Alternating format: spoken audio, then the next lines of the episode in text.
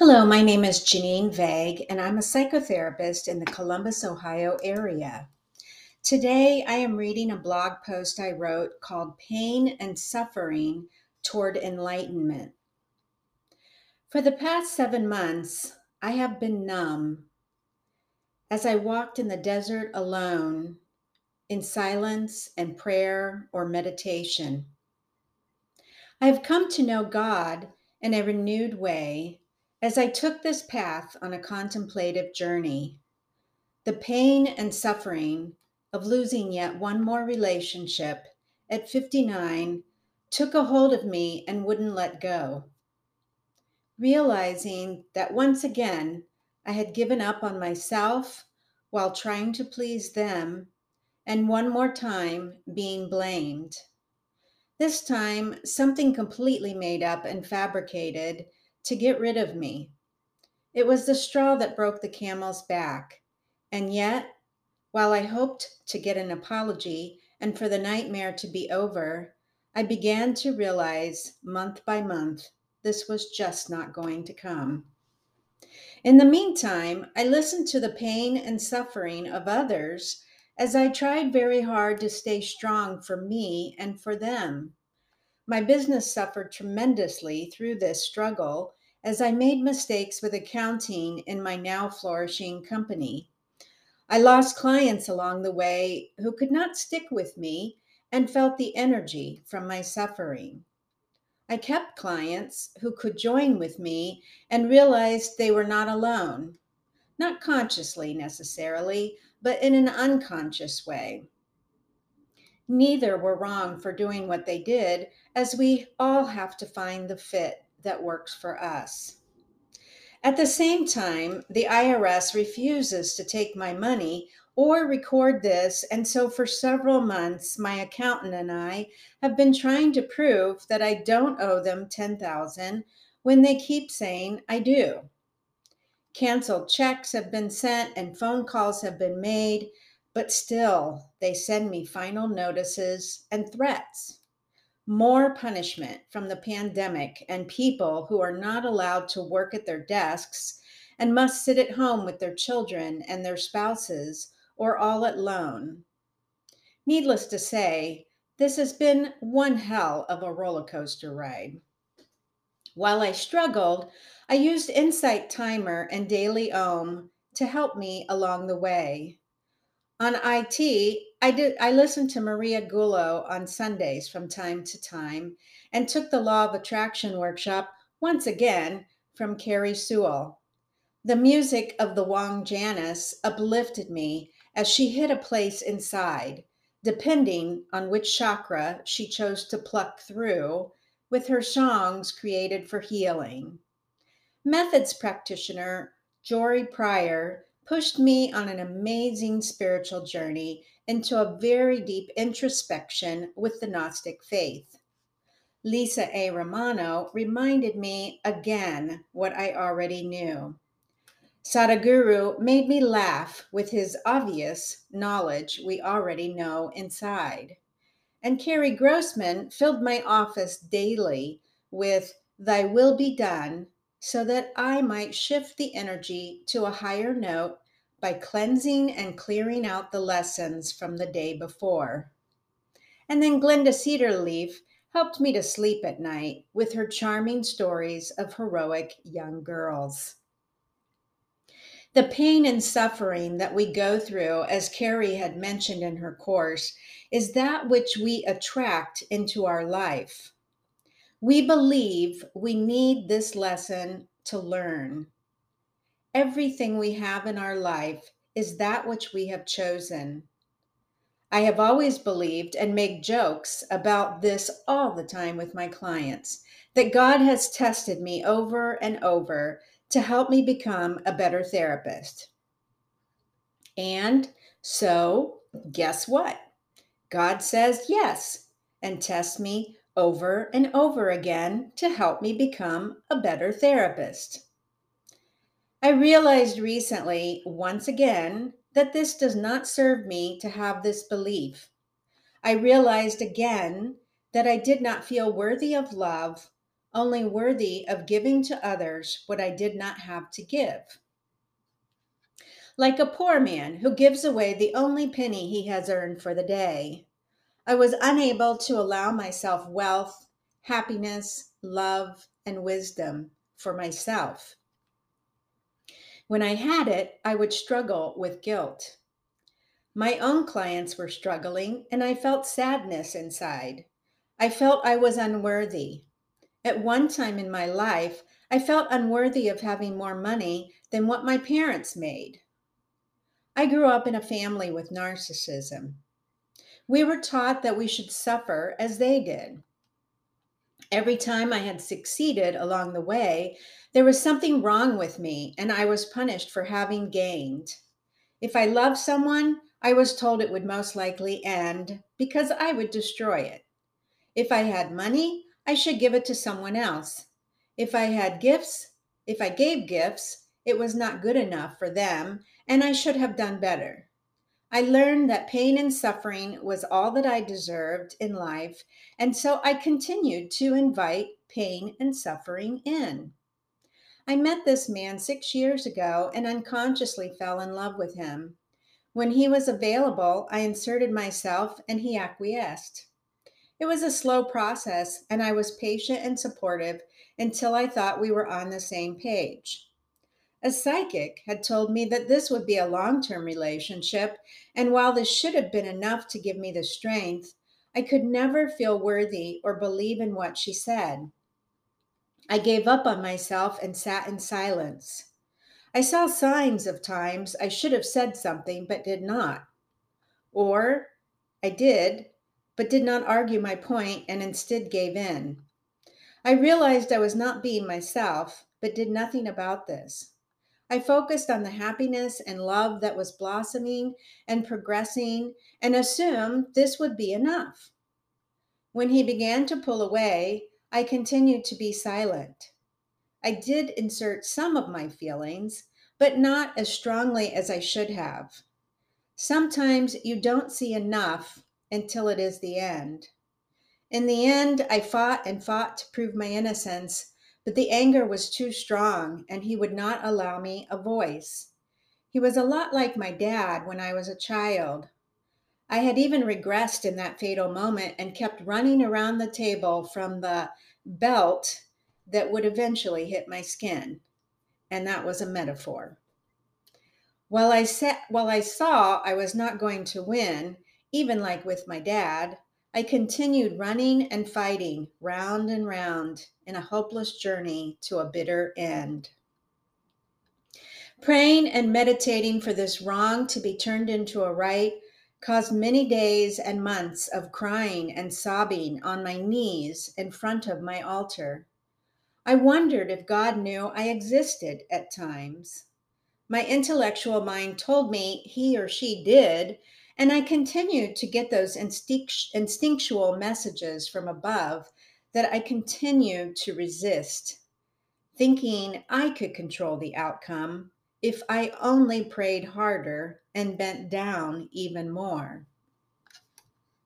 Knowing repeatedly as the message was clear and God was there and that He, she was fighting for me realizing why people want to believe that God does not exist because they are incapable, like I was, of listening and taking in the support they are given. Our ego wants the outcome that we have determined is right for us. Our God wants the outcome that he, she sees fit from a predetermined plan. Whatever happens will occur because we have attracted this, not because God has punished us. This supreme being is not a human one, and while he, she says always says yes, we want to say no. It reminds me of the story I heard many times in church as a young girl. It goes like this A guy prays to God for a job, and he has sent offers right and left but turns down each one. He turns to God and says, When will you give me a job? And God says, I have given you several. The guy says, Yes, but those weren't right for me, or they didn't offer enough money. God always says yes. It is us that says no. My life has been filled with pain and suffering because I felt I deserved this. I made assumptions about what it was that I thought I wanted. I began listening to women's stories who were in very, very good relationships and had been married many years. I'm about to do a series of videos with them on what a good marriage is really about. I, su- I assumed that since they were in this wonderful relationship, it was just luck and they had gotten that great tarot reading from above.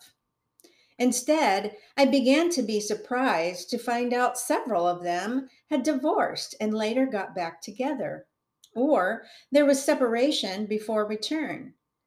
I realized that a good marriage is about the commitment between each other.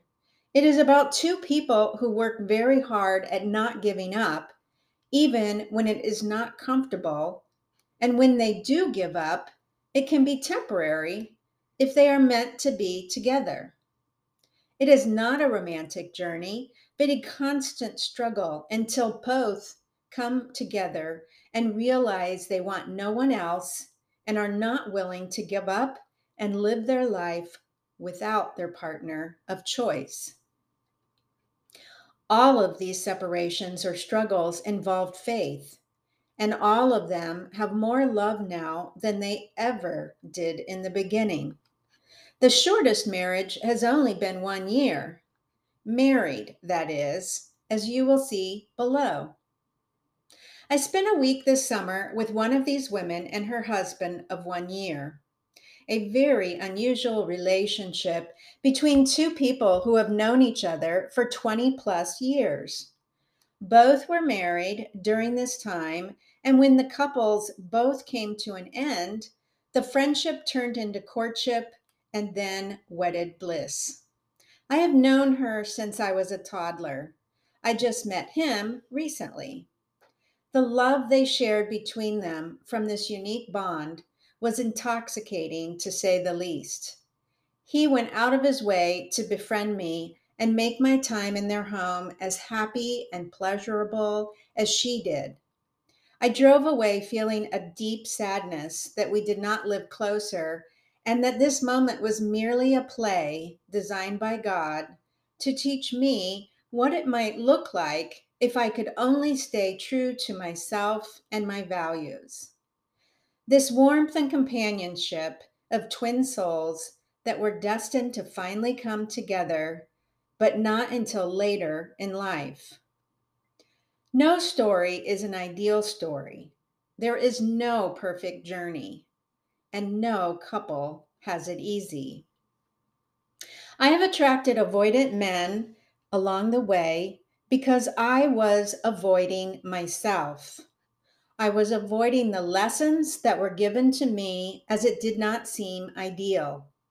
I was collapsing into each relationship, giving up who I am and blaming them for not giving me what I failed to ask for until the end.